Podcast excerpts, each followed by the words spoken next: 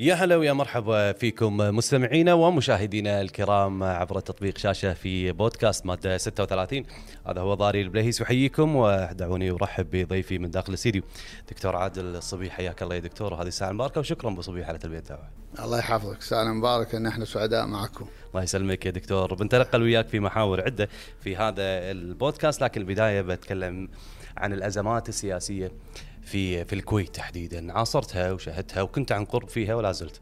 لكن برأيك وصبيح هل آه، تتفق مع من يقول أن هناك هشاشة في بنية النظام السياسي بالكويت عندنا؟ نعم. آه، بسم الله الرحمن الرحيم. اولا أنا لا أتفق أن هناك هشاشة في بنية النظام لكن أعتقد هناك هشاشة في الممارسة بالدرجة الأولى. الدستور الكويتي يعتبر من أرقى الدساتير في المنطقة. والذين صاغوا أحسنوا صياغته وصاغوه بالشكل المناسب الذي يناسب الكويت وأهلها وطبيعتنا وخصوصيتنا. فجاء الدستور بهذا الشكل بشكل متوازن بين الحاكم والمحكوم وواضحة بنوده بشكل واضح ويراعي الحقوق العامة بشكل واضح وجلي. صحيح أنه لا يمكن أن يكون على شكل قرآن غير قابل للتعديل لكن متى ما استدعت الحاجة وتحقق التوافق المناسب. عندئذ آه، يكون التعديل وفق ما نص عليه الدستور نفسه بالطريقة التوافقية المعروفة.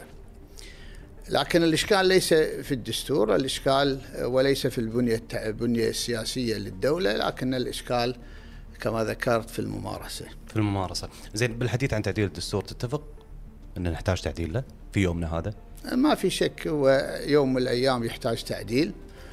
وأحيانا إذا أنت عندك شيء وما استنفذت الاستفادة منه كما يجب فما في داعي أنك تذهب للتعديل، أول شيء استنفذ يعني المحاور المفيدة منه بالقدر الكافي ومن ثم ستجد نفسك بحاجة إلى, إلى مزيد من من من من الحريات الأخرى اللي ممكن تساعد لمزيد من التنمية. لكن إحنا لهذه المرحلة ما وصلنا ولا بعد يعني فإن شاء الله نوصل. عندنا مساحة. طيب يحب. المشهد لو بنشوفه أبو الصبيح انتخابات إيه؟ بعدين صراع نعم. بعدين يأتينا مرسوم أميري آه، يحل هذه الأزمة المتكررة في الكويت. من عودة الحياة البرلمانية ب 91 إذا ماني غلطان ليومنا هذا فشلت أغلب المجالس في إكمال مدتها الدستورية اللي هي أربع آه، سنوات البعض يراها أن هذا صراع ما بين مصلحة الشعب وما بين الحكومة والسلطة، والبعض الآخر يراها إن لا والله هذه في صالح أصلا، هذه نوع من أنواع الديمقراطية إن يكون هذا الشد والجذب، أنت شلون تشوفه أبو صبيح؟ هذا الشد والجذب هو أول شيء يجب أن نكون مستعدين لمعايشة شيء من هذا القبيل بحدود معينة. لكن اللي عندنا في ظني تجاوز هذه الحدود وقطعا هذا ليس في صالح البلد بشكل عام. شلون؟ أول شيء. الإشكال الأكبر هو يكمن في أن السلطة يعني آه، في وضع تجاذب بين أعضاء المجلس والحكومة. آه، وهذا يعود بالدرجة الأولى هذا التجاذب يعود إلى إلى ضعف الحكومات السابقة في كسب آه، ثقة الشارع. ثقة الشارع كيف تكسب؟ تكسب بأن يكون تكون الحكومة أول شيء متماسكة ثاني شيء لها هيبة عند الناس والقانون له هيبة. والشيء الثالث تكون عندها رؤية آه، وين موديتنا بالمستقبل وش اللي قاعد تشتغل عليه. ثالث رابع شيء لازم يكون عندها إنجاز. إذا توفرت هذه العناصر في أي حكومة من الحكومات وصارت حكومة قائدة للمشهد السياسي عندئذ بقية القوى التي في الساحة يعني تصغر وتضمحل وترجع إلى دورها الحقيقي المفروض اللي تمارسه. وهذا شيء طبيعي. هذا هو الشيء الطبيعي. لكن الحكومات السابقة ونأمل أن ما ينطبق على الحكومة القادمة الحكومات السابقة يعني يعني يعني يعني تخلفت عن عن كثير من الأعمال التنفيذية السهلة التي ممكن تكسب فيها ثقة الشعب. وبالتالي تركت الأمور يعني كالإسكان كالتركيبة السكانية وغيرها يعني ما وضعت لها حلول.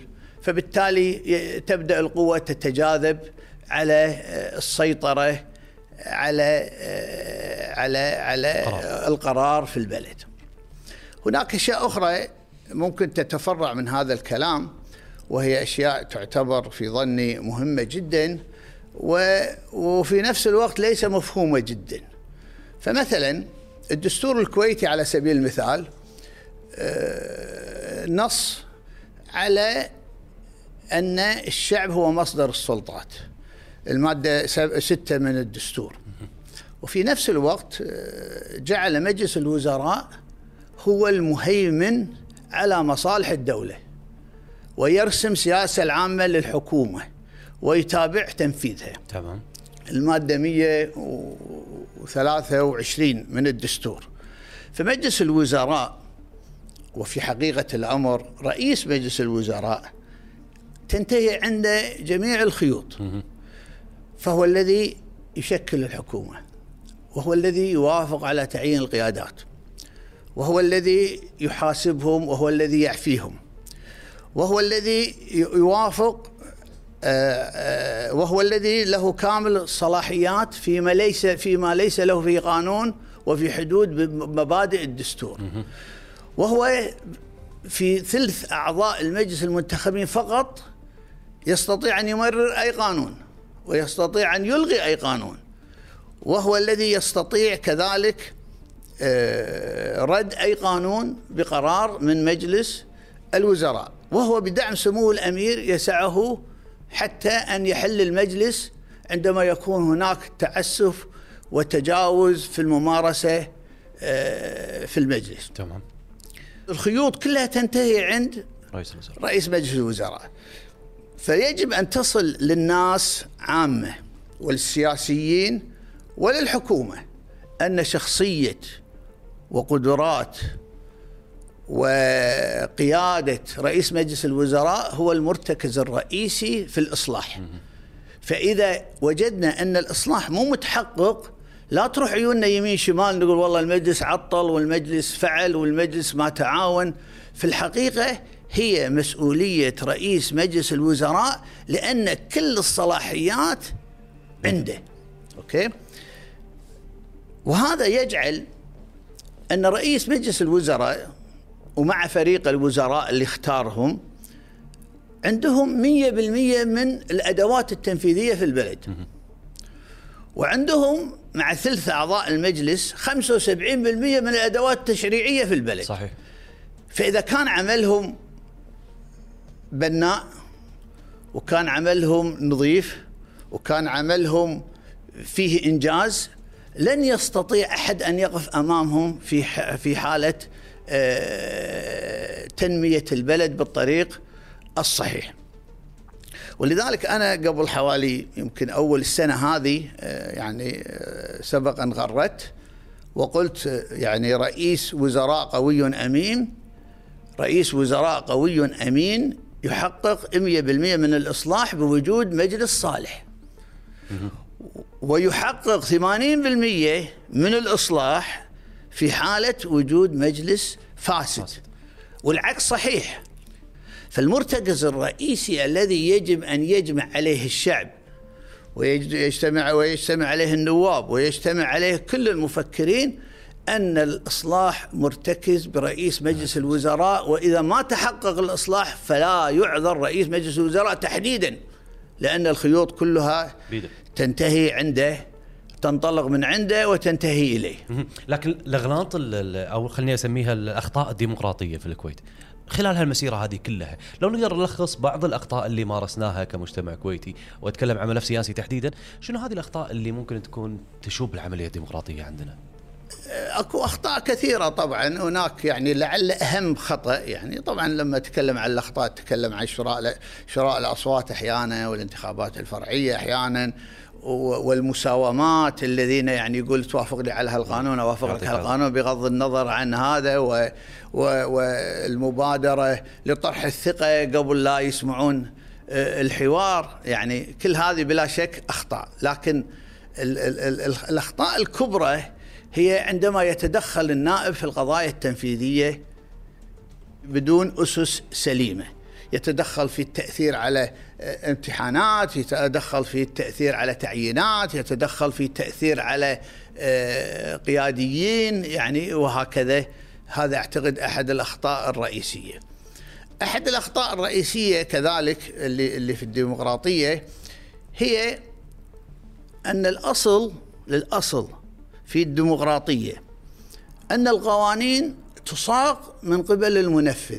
تمام. بمعنى أن القوانين يجب أن تصاغ من قبل الحكومة الأولوية أن تصاغ من قبل الحكومة. الحكومة. طيب لماذا الأولوية تصاغ من قبل الحكومة؟ لأن أتكلم عن القوانين العامة قانون الإسكان قانون ال- الخصخصة قانون الذي يعني يحقق اللي هذا.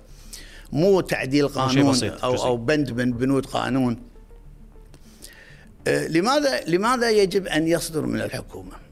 لأن هناك فرق كبير بين أن واحد يحط قانون بطريقته وبتفكيره ويطلب من الطرف الآخر ينفذ بحسب تفكيره. تفكير. لا يمكن أن ينفذ الطرف الآخر مثل ما وضع الطرف الأول.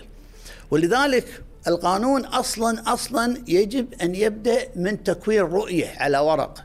تكون رؤية، مثلا لو جيت على مثلا آه، التركيبة السكانية على سبيل المثال. تمام أول شيء تفكر تقول طيب إحنا شلون بنعدل التركيبة السكانية؟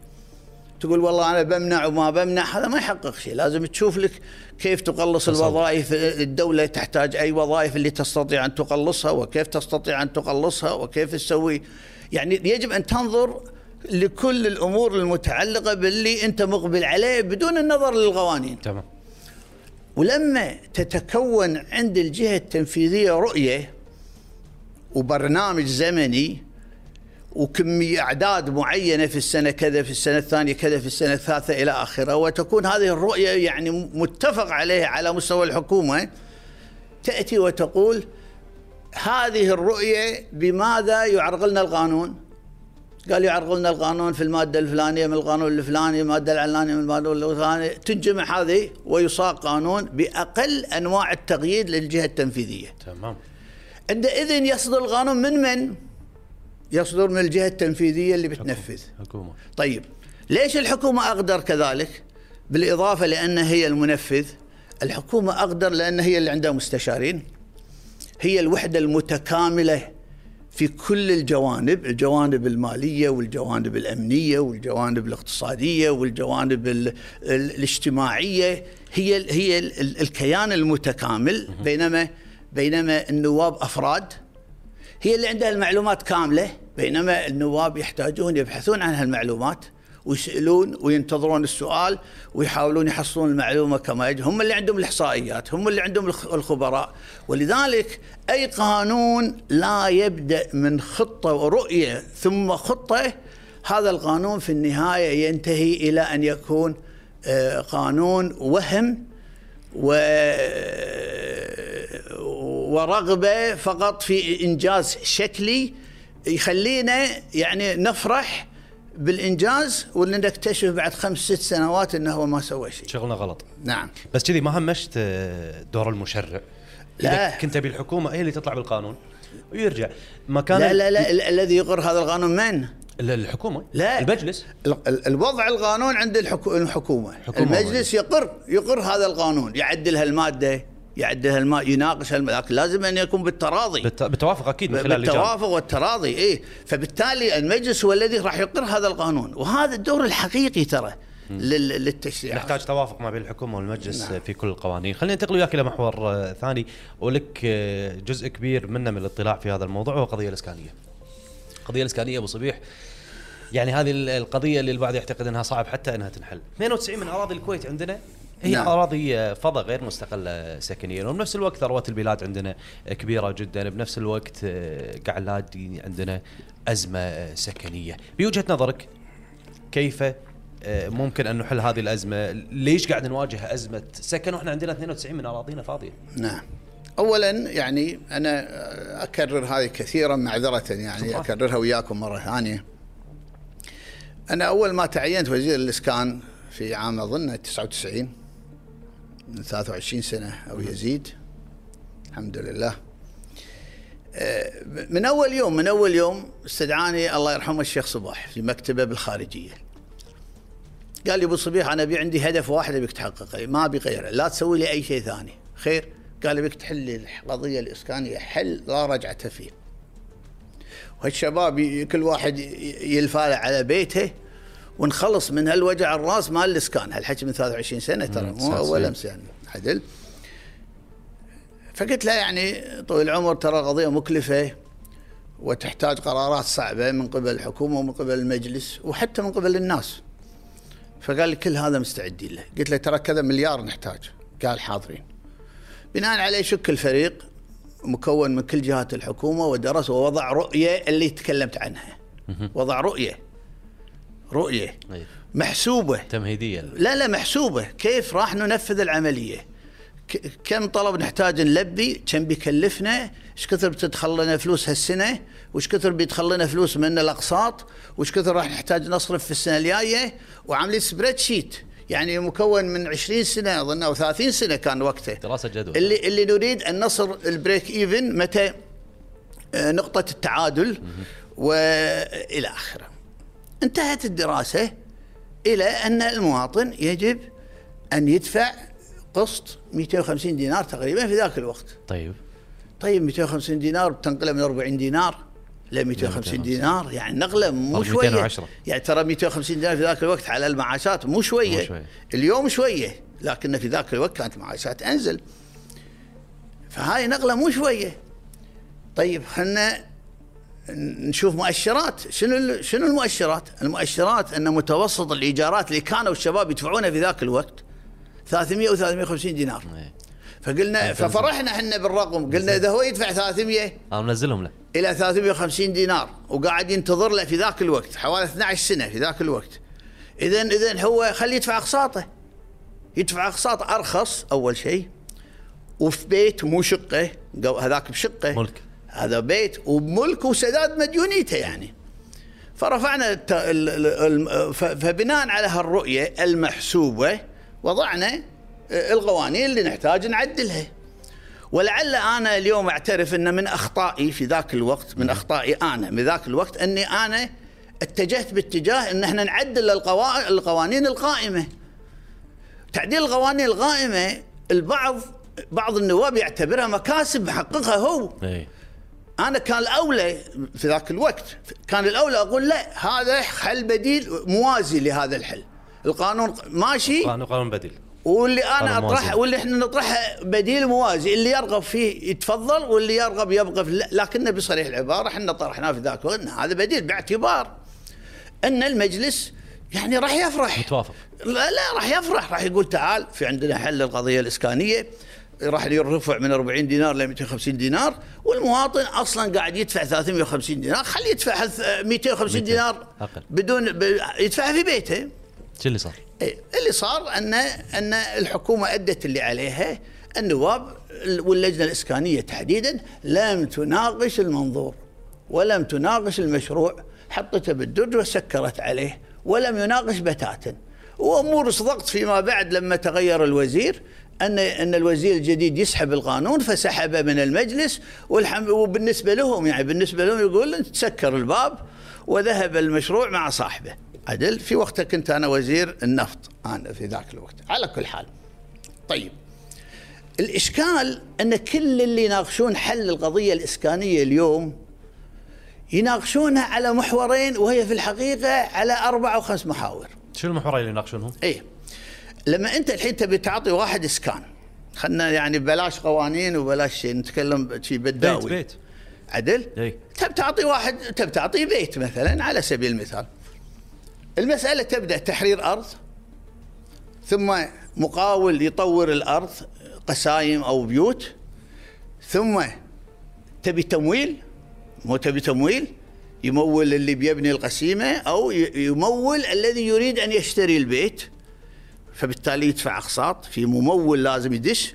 وبعدين عندك الخدمات الكهرباء والماء والصرف الصحي والمخفر والمدرسة والخدمات اللي بالمنطقة اللي تحتاج تعملها.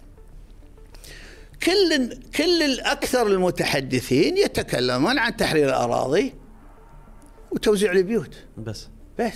يقفوا عند المشكلة. الحد. إيه. طيب والتمويل؟ يعني تخيل وياي تخيل وياي.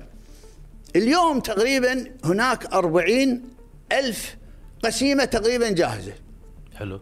مثلا عشان الرقم يصير أسهل قول خمسين. ألف. خمسين ألف مثلا. خمسين ألف أول ما توزعهم راح يجون هالخمسين ألف يوقفون على باب بنك التسليف يبون سبعين ألف. ما عنده بنك التسليف. هاي مليارات. هذه يبي لها حوالي والله ما يعني ما حسبتها بس يبي لها حوالي 7 مليار 8 مليار يعني. صح. ولما يطلع من هذولا ويروح حق لما ياخذ التمويل من بنك التسليف وين يروح؟ يروح وزارة التجارة. عدل؟ يحتاجون هذولا يحتاجون حوالي يعني إذا إذا إذا إذا بناخذ 14 18 ألف بالسنة 18 ألف بالسنة راح يحتاجون 660 مليون دينار عند وزارة التجارة سنويا حق دعم مواد البناء. عدل؟ أي. يعني ضف إلى ذلك أن لا موانينا راح تلحق لا هذا ولا ولا ولا ولا تجارنا راح يلحقون ما حد راح يلحق يعني ولا مقاولينا راح يلحقون. بس القضية المالية ضخمة ما حد يناقشها هذه. اي يتناقشها طيب خلصنا. عقب التمويل وين راح يصير؟ راح يصير هناك خدمات هناك لازم في كهرباء. الكهرباء بحد ذاتها ما تكفي. ما تكفي ما لم يكن هناك آلية معينة تص... نجعلها تكفي. عدل؟ هذه الرؤية اللي قاعد أقول لك أنت لازم يصير عندك رؤية تمسك البايب من أوله إلى آخره. على أساس إنك تقول والله أنا الحمد لله أنا درست كل الجوانب من جوانب تحرير الأراضي إلى جوانب إنه يشب كهربته وماية عنده ومدرسته والذي منه. هكذا هي الدراسة. ومن ثم تسوي عليها قانون. طيب خلينا نتكلم بالأرقام أدق شوية. عدل؟ أول بند يجب أن يعرف الناس. وأقولها بالفم المليان. أنه حل القضية الإسكانية وفق القانون القادم القائم مستحيل. ما يصير. مستحيل. الحين راح أقول لك إياها بالأرقام الحين بهاللحظة. في مايو 2021 أنا عملت دراسة وجمعت المعلومات. بخطر ال- ال- الأرقام التفصيلية. اتضح أن هناك 140 ألف 140 ألف و700 140 ألف و700 طلب لم يصل لمرحلة التمويل. للحين. إي يعني منهم منهم على سبيل المثال 33 ألف طلب وزعت لهم قسايم على ورق. منهم 12 ألف طلب أعطيت القسايم بس للحين ما أعطوا أذن للبناء. بناء. عدل ما أعطوا تمويل من البنك قصدي. و95 ألف طلب موجود في ال- بالدور قاعدين ينطرون دورهم. فعندنا 140 ألف طلب. هذول 140 ألف طلب كم تكلفتهم؟ كل طلب تلف به تحتاج 100 ألف 70 و30 من الحكومة كاش عدل. حلو. وتحتاج إن الدولة تكون لها فلوس عشان تسوي لهم كهرباء وماي وصرف صحي والذي منه. صحيح. حسبتي أنا باعتبار إني كنت وزير الإسكان وعندي شوية خبرة والصناعات الوطنية صارت عندي خبرة في البناء وخلافه إن هذه القضية راح تكلف حوالي 100 ألف دينار. 100 ألف يعني معناته كل طلب تلف به راح يكلفك 200 ألف دينار يا الدولة 100 ألف دينار نقدي مباشرة ومية و100 خدمات. ألف دينار راح تكون مشاريع يعني مشاريع يعني خدمات. يعني ذات ثقل عالي يعني عدل تضرب 140 ألف في 200 ألف يطلع أنت تحتاج عشان تحل القضية الإسكانية حوالي آه، حوالي 28 مليار دينار شو الشك 28 مليار؟ دخل الدولة كله على بعضه نفط واستثمار حوالي 17 مليار. طيب خلينا نكون more rational يعني أكثر أكثر. أكثر rational أكثر آه، أكثر منطقيا. تمام. ونقول إحنا نبي نحلها في عشر سنوات.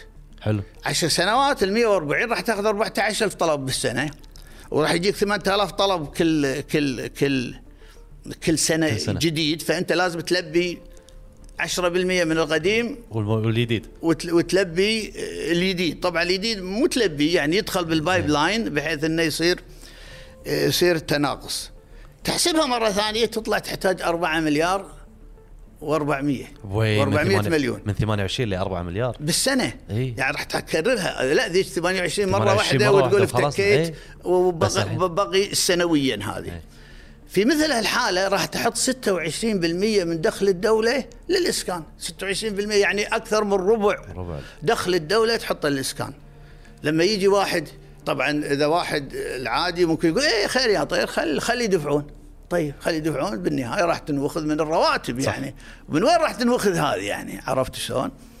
فبالتالي يجب أن يدرك الجميع. يجب أن يدرك النواب ويجب أن يدرك الحكومة. ويجب يجب أن يدرك الم- المواطن أن الن- الحل وفق النظام الحالي بالطريقة الحالية من المستحيلات. صعب. ما ممكن أن يكون. إذا عرفت إنه شيء مستحيل التنفيذ لا تمشي. شو تسوي؟ تقول أنا ما أمشي فيه خليني أدور لي حل آخر. لكن إذا أنت تعتقد لا لا باكر قرار من مجلس الأمة وتنحل باكر الحكومة تقط. حتى لو رأت الحكومة وحتى لو تحمست الحكومة لن تستطيع أن تلبي الأرقام. لأن فيها فلوس مبالغ ضخمة راح تحتاج أن أن تنفذها. تمام. خلينا نفتح وياك محور جديد أبو صبيح. دكتور بتكلم عن قضية التعليم. بعد ما آه، تكلمنا على أزمات سياسية في الكويت وبنفس الوقت تكلمنا على أزمة سكن. نعم. قضية التعليم قضية شائكة في الكويت عندنا. بعد كل التصنيفات الأخيرة خلينا نتكلم عن 22 تقريبا سنة نعم. 2022 كان تصنيفنا على مستوى الوطن العربي الثامن وعلى مستوى العالم ككل 101 البعض يعتقد أن هذه الأزمة لا يمكن أن يوجد لها حل وهي أزمة التعليم. إيش رأيك وصيح أزمة التعليم أنا أنا شخصيا تعلمت المدارس الحكومية. أه وتخرجت سنة آه، من الثانوية ظن سنة 71 ما شاء الله. وكانوا في ذاك الوقت كان الانضباط بالوظائف الحكومية قوي عدل. والمدرسين يعني حتى بما فيهم الوافدين يعني يعني المدرس الوافد أقوى من الكويتي يعني كان يعني يضرب الكويتي كف ويجي ويطق ولده كف ثاني. يعني كان في انضباط يعني انضباط قوي. وكانوا المدرسين حقيقه قلبهم على على على هالعيال هذولا يعني يعني أنا ما رأيت ما رأيت أحد من أولياء الأمور يلوم المدرس إنه مثل ما تقول ضرب ولده لأن بالنسبة لهم كانت في مفهوم في ذاك الوقت إنه قاعد يربيه يعني. صح. قاعد قاعد يربيه يعني. وبالفعل بالفعل طلع جيل يعني له مستوى معين من من من من, من المسؤولية. ما علينا. التعليم قضية لازم فيها التزام. لازم فيها التزام. ولازم فيها مهارات. عدل. ولازم فيها آه، انضباط في العمل. هذول المواصفات الانضباط في العمل والالتزام والمهارات ما عادت من من خصائص العمل بالوظيفة الحكومية. يعني الوظيفة الحكومية صارت شوية سايبة والموظف بشكل عام اللي ما يداوم يعني شو نسوي فيه؟ خليه يولي كيفه.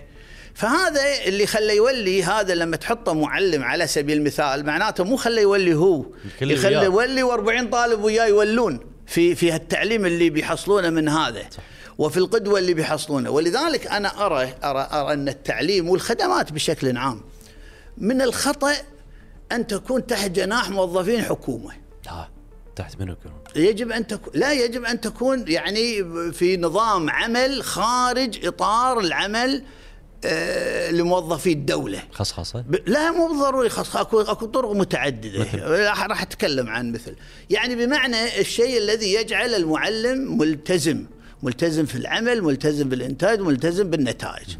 أنا أرى أن التعليم بالطريقة الحالية يعني فاشل بدليل التقييمات التي تمت للكويت. لكن في نفس الوقت تكلفة الطالب في الكويت تكلفة الطالب في الكويت الحكومة يكلف بتصريح من من وزير التربية قبل كم سنة 5000 دينار للطالب. من؟ إلى بالسنة. من الابتدائي إلى الثانوي يعني من المتوسط مراحل يزيد وينقص من مرحلة لمرحلة لكن كل خمسة. سنة يكلف بالمتوسط 5000 دينار. للطالب. أوكي للطالب. بينما المدارس الخاصة انتقاء أنا انتقيت خمس ست أربع خمس مدارس اللي تكون مدارس ممتازة خاصة. متوسط التكلفة لمختلف المراحل طبعا المراحل الثانوية أغلى من المراحل الابتدائية المتوسط 3500 فالتعليم فالتعليم الأهلي لنماذج بعض المدارس الأهلية أفضل بكثير من, الحكومة. من التعليم الحكومي وبعد شنو؟ وأقل كلفة. من ال 3500 هذه هناك 1500 1000 إلى 1500 انتبه لي 1000 و1500 نظير هالمبنى أجار المبنى والأقساط اللي حق المبنى حق البنك. م. يعني بمعنى أن العملية التعليمية من ناحية فعلية كم تكلف؟ في حقيقتها بالمقارنة مع لما تطلع عنصر المبنى علشان المقارنة مع وزارة التربية تكلف لها ما بين 2500 عملية تعليمية. 2500 إلى 2000 تقريبا. حلو. إيه. فأنا أؤمن أنا أؤمن أنه التعليم العملية التعليمية يجب أن تخرج من رحم الدولة. تطلع منهم تنفطم عن الدولة. طيب شلون تنفطم؟ لازم نروح لفصل السلطات في التعليم. فصل السلطات فصل مصطلح جديد هذا. إيه فصل السلطات. شلون؟ الدولة تأخذ دور المنظم. تضع المناهج وتضع الحدود الدنيا للتعليم في كل مرحلة. تمام. الدور المنظم وهي اللي تعطي التراخيص وهي اللي اللي اللي تحط الأنظمة وهي اللي تحط القرارات العامة التي تعم على الجميع. ويكون هناك جهاز مستقل أو أجهزة مستقلة عدل وتكون على عدة أشكال راح أتكلم عنها، أجهزة مستقلة للتعليم لعملية التعليم. مثل شنو؟ يا أما مدارس الخاصة بالطريقة اللي مسوينها عدل نفسها وموازي لها آه، عندك آه، تسوي تسوي نظام اللي هو تشغيل المدارس يعني يجي فريق قطاع خاص مهمته يشغل مدرسة حكومية على سبيل المثال يشغلها يعني يشغلها بمعنى يجي فريق من ناظر ووكيل وهذا ويا مدرسين ومدرس أول ومدرس ما يجون هذا فريق يدخلون هالمدرسة الحكومية وهم يقومون بعملية التعليم. حلو. إذا اتضح في النهاية أن تعليمهم رديء ينطردون كلهم. يعني هذا قطاع خاص يصير قطاع خاص. يعني ما هي مدرسة خاصة المدرسة مدرسة الحكومة. اداره خاصة. والجهاز الثالث المستقل هو جهاز يقوم في عمليتين. عملية التقييم الطلبة بشكل مستقل و ويقوم بإعطاء تراخيص المهنة للذين يمارسون العملية التعليمية. تمام. بحيث انه يصير في امتحان مهنة للمعلمين. موحد اي موحد وبعدين أنت الامتحان المهنه كل سنة كل كل ثلاث أربع سنين لازم تقدمه مرة ثانية. فلازم أنت يعني معلوماتك تكون يعني عشان عشان عشان يصير عندك لايسن تشتغل في التعليم. عندئذ شو يكون عندنا؟ يكون عندنا جهاز اللي هو الجهاز المنظم اللي هي الحكومة وعندنا الجهاز المعلم وعندنا جهاز المقيم. المقيم. عدل. المشكلة اليوم أن الذي يضع المناهج الحكومة واللي يدرس الحكومة واللي يقيم الحكومة. يعني حنا حنا بيتنا وكيفنا. إيه. نبي ننجحهم وننجحهم. نبي نحط النتائج 95% نجاح نحطها 5% نبيها 30% 70% نجاح نحطها 70% كيفنا؟ عدل. إيه. ولذلك حتى إذا طلعت النتائج في الامتحانات يا مثل ما تقول مخزية يعني يصير اتصالات يعني اعطوهم يعني عدلوا الرؤية. ليش؟ لأن الأمور مو لكن هي تكون مستقلة. والموضوع له تفاصيل وسبق ان كتبت في مقال تفصيلي يتناول كثير من هالأمور المتعلقة بالتعليم، لكن التعليم محوري ويجب أن يكون آه، يكون آه، ويعمل بنظام القطاع الخاص. تمام. المحور الأخير اللي ودي أفتحه وياك أبو صبيح دكتور وببساطة يمكن أنت مطلع عليه قضية الكيداو نعم شنو صار عليها؟ تحسفنا ما تحسفنا؟ شنو صار بالكيداو؟ الكيدو يعني يعني باختصار شديد ان إن كانت هناك توجه للاستثمار آه، في 50% من أصول آه، شركة داو أكبر شركة صناعة بتروكيماويات في العالم. وكان الاتفاق اتفاق استغرق عدة سنوات ثلاث أربع سنوات وهم نيغوشيشن بين آه، مفاوضات بين آه، شركة البتروكيماويات وشركة داو لتأسيس شركة جديدة اسمها كي داو. إحنا الكويت نملك نملك 50% منها وهم يملكوا 50% منها. يعني المصانع اللي بالعالم كلها تصير كلها تحت مظلة شركة جديدة اسمها كي داو كي عن كويت وداو عن هذا ونملك 50 ب 50% بمعنى أنه في استثمار واحد يصير عندنا يعني نصير من أكبر لاعبين صناعة البتروكيماويات في العالم إحنا بالكويت. أوكي؟ فقيم المشروع قيمت هذه الأصول بقيمة 19 مليار. الكويت تدفع نصها. 19 مليار. بعض الأرقام قد تفوتني دقتها. آه الكويت تدفع نصها. بعدين صارت الأزمة الاقتصادية قبل لا يوقع العقد. قبل لا يوقع العقد آه، مجلس على البترول طلب من المفاوضين أن يعيدون التفاوض ويعيدون التقييم لأن أصبح السوق يختلف بعد أزمة 2008 انهيار الأسواق. فأعيد التقييم وبالنهاية تم الاتفاق وتوصلوا إلى تقييم جديد. الطرفين راضين عنه ب 15 مليار. تمام. 15 مليار دولار. 15 مليار دولار. الكويت تدفع نصها اللي هو 7 مليار ونص. أعتقد الكويت تدفع كاش من جيبها مليارين و مليارين أو ثلاثة. والباقي؟ والباقي اقتراض من بنوك أمريكية. بفوائد يمكن 2% 1.5% 2% الله أعلم. ما تخسران شيء. ها؟ ما تخسران شيء يعني. يعني اللي بتدفع مبلغ يعني نوعا ما بسيط نوعا ما يعني. وفي المقابل تملك تملك هالأصول الضخمة اللي موجودة في العالم.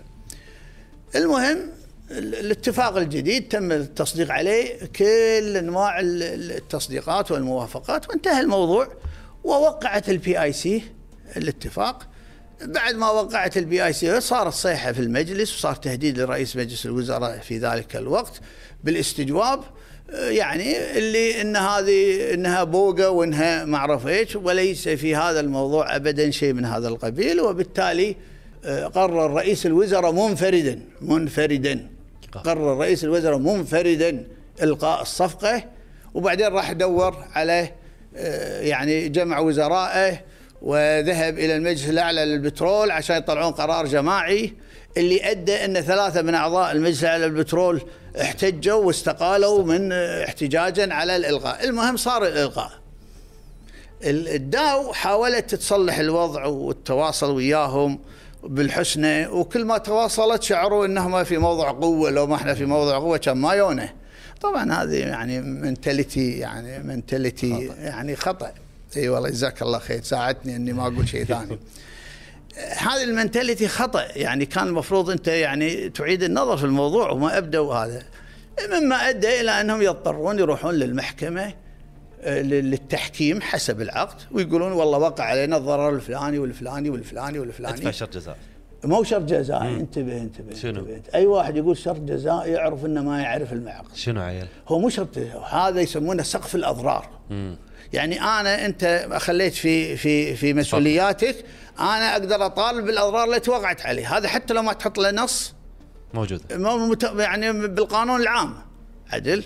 بالقانون العام هذا. حتى لو ما حطيت له نص هذا. لكن لما تحط له نص وتقول سقف التقاضي للأضرار 2 مليار مثلا. بس. معناته أنت طالب طالب طالب إذا إذا إذا إذا أقروا لك أكثر من 2 مليار بس يقول لك بس الزيادة مالك حق فيه لأنك أنت موقع على 2 ان مليار. سقف التقاضي هذا. فلذلك أي واحد يكتب مقال. انتبه لي. أكتب مقال أو يتكلم في مقابلة أو يتكلم في خطاب ويسميه شرط جزائي على طول بمخك. طبعا مو قدام الناس. حط عليه إكس إن هذا مو فاهم الوضع. كم دفعنا؟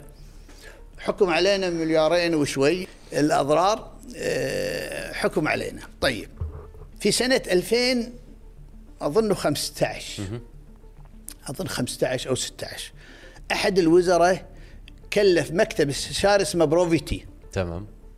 قال لهم روحوا درسوا لي الأصول اللي كنا بنشتريها من كيداو من من من شركة داو.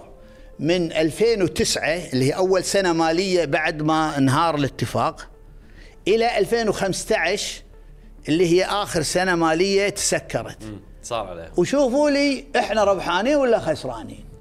وكان يوم ما ما أدري الوزير هذا شنو هدفه؟ هدفه إنه تطلع ان خسرانين وبعدين إحنا نحتفل إن الحمد لله الله فكنا ولا ما أدري شنو الذي يريد طلع العكس. في النهاية طلع. أنا بقول أرقام عنديها بتويتر في في حسابي. أي واحد يروح حسابي يحط كيدا وراح يلقى يلقى كثير من الكلام. النتائج إحنا بدل ما نرجع فلوسنا في عشر سنوات رجعناها في أظن ست سنوات. بدل ما كانت الأرباح اللي نتأملها 12% في ذاك الوقت اللي تحقق بالمتوسط 24% عدل؟ قيمة الشركة في ذلك الوقت قيمت 15 مليار في وقت في بعد هالفترة صارت قيمتها كشركة حوالي 22 مليار أو أو هكذا. فبالتالي إحنا خسرانين من كافة الأوجه وأي رقم تأخذه من هالخسارة تحط هذا. طيب. طيب. آه، ما يلامون النواب مثلا؟ ما يدرون؟ ما عندهم معلومات؟ طيب. وانت يا ابو صبيح انت ليش انت درست المشروع عشان توقف وياه بقوة؟ ولا ما درست؟ لا والله أنا ما درست المشروع ولا أستطيع أن أدرس المشروع. لكن أنا وقفت مع جماعة ال PIC لسباب منطقية. السبب الأول إنهم هم المسؤولين الذين راح يسائلون على قرارهم تمام. السبب الثاني هم اللي عندهم العلم والخبرة في مجال البتروكيماويات الطرف الطرف الثاني ما عنده ما العلم. والخبرة. جديد علينا. ولا مسؤول على هالقضية. صح. السبب الثالث هم اللي يعرفون بسوق البتروكيماويات. يعرفون صعوده وطلوعه والس- وال- وال cycle مالته شلون صايرة ونشتري وال cycle تحت علشان نبيع وال cycle فوق. يعرفون له. الطرف الآخر المعترض ما يعرف هالسوالف. هذول اطلعوا على عندهم مستشارين عالميين مكلفين في دراسة هذا المشروع واعطائهم الرأي فيه. هذولك ما عندهم مستشارين عالميين مكلفين بدراسة المشروع. هذول اطلعوا على نتائج دراسة المشروع. هذولك ما اطلعوا على نتائج دراسة المشروع. فلذلك هذه القصة هذه القصة يعني يعني الفلوس راحت. واحد خلصت. الفلوس راحت. اسمع لكن خلينا نتعلم منها. يعني خلينا نقول درس تكلفته 10 مليار دولار. مليار.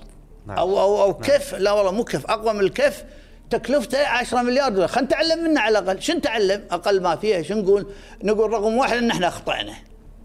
رقم واحد. من اللي أخطأ؟ آه. ال- المجلس اللي صعد في هذا الملف ولا لا رئيس لا لا، الوزراء ال- انذاك اللي؟ الخط الخطأ الرئيسي على رئيس الوزراء. إيه. بس بس بس النواب الذين هددوا والذي منه كان البداية. لا يجب أن الناس تعرف أنهم هددوا بجهل و- وبعدم علم وتسببوا جزئيا في هذا. بس من اللي يحاسبهم؟ يحاسبهم الشعب، الشعب بالأخير اختار أن ينتخبهم مرة ثانية فقد يعني عرفنا والله وعفينا عنهم مثلا لكن لكن الشعب يحاسبهم لكن الذي أخطأ خطأ الجسيم الذي اتخذ هذا القرار عرفت. شلون؟ إيه.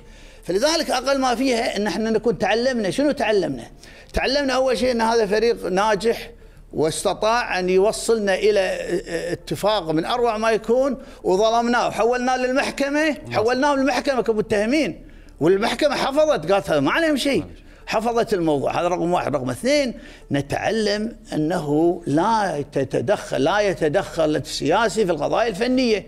السياسي يجب أن لا يتدخل في القضايا الفنية، لا يتدخل في طريقة التعليم، لا يتدخل في طريقة الاستثمار. دخل أدل- كمراقب. ها؟ مراقب على النهاية ماشي أنت كمراقب ادخل كمراقب بس ما ما تهدم الم- الموضوع نادني وتعال واسأل واستفسر وسوي اللي تبي لكن ما تدش فهذا النموذج نموذج حقيقة محزن ومبكي وتجربة لازم تعلم منها. وتجربة سيئة لكنها في في المقابل في المقابل يجب أن يعرف الناس أن التدخلات التي تكون على أساس غوغائي هي التي تسبب هيك خسائر. إحنا خسرنا خسرنا مشروع ال K-Dow خسر تأخر مشروع ال- ال- ال export facility خسرنا مشروع الشمال خسرنا عشرات المشاريع والسبة الغوغائية التي تكون مو عارفة الموضوع ولا عارفة ولا عارفة خلفياتها ولا عارفة المعلومات ولا هي مسؤولة عنها أصلا. وضحت الجزئية كل الشكر لك. وصلنا للختام أبو صبيح. كل الشكر لك دكتور. عادل الصبيح خليك. شكرا مرة ثانية على تلبية هذا الله يحفظك. والساعة المباركة وسعداء وياك. الله يحفظك. إحنا أسعد كانت هذه حلقتنا من بودكاست مادة 36 نلتقيكم في حلقات قادمة. في أمان الله.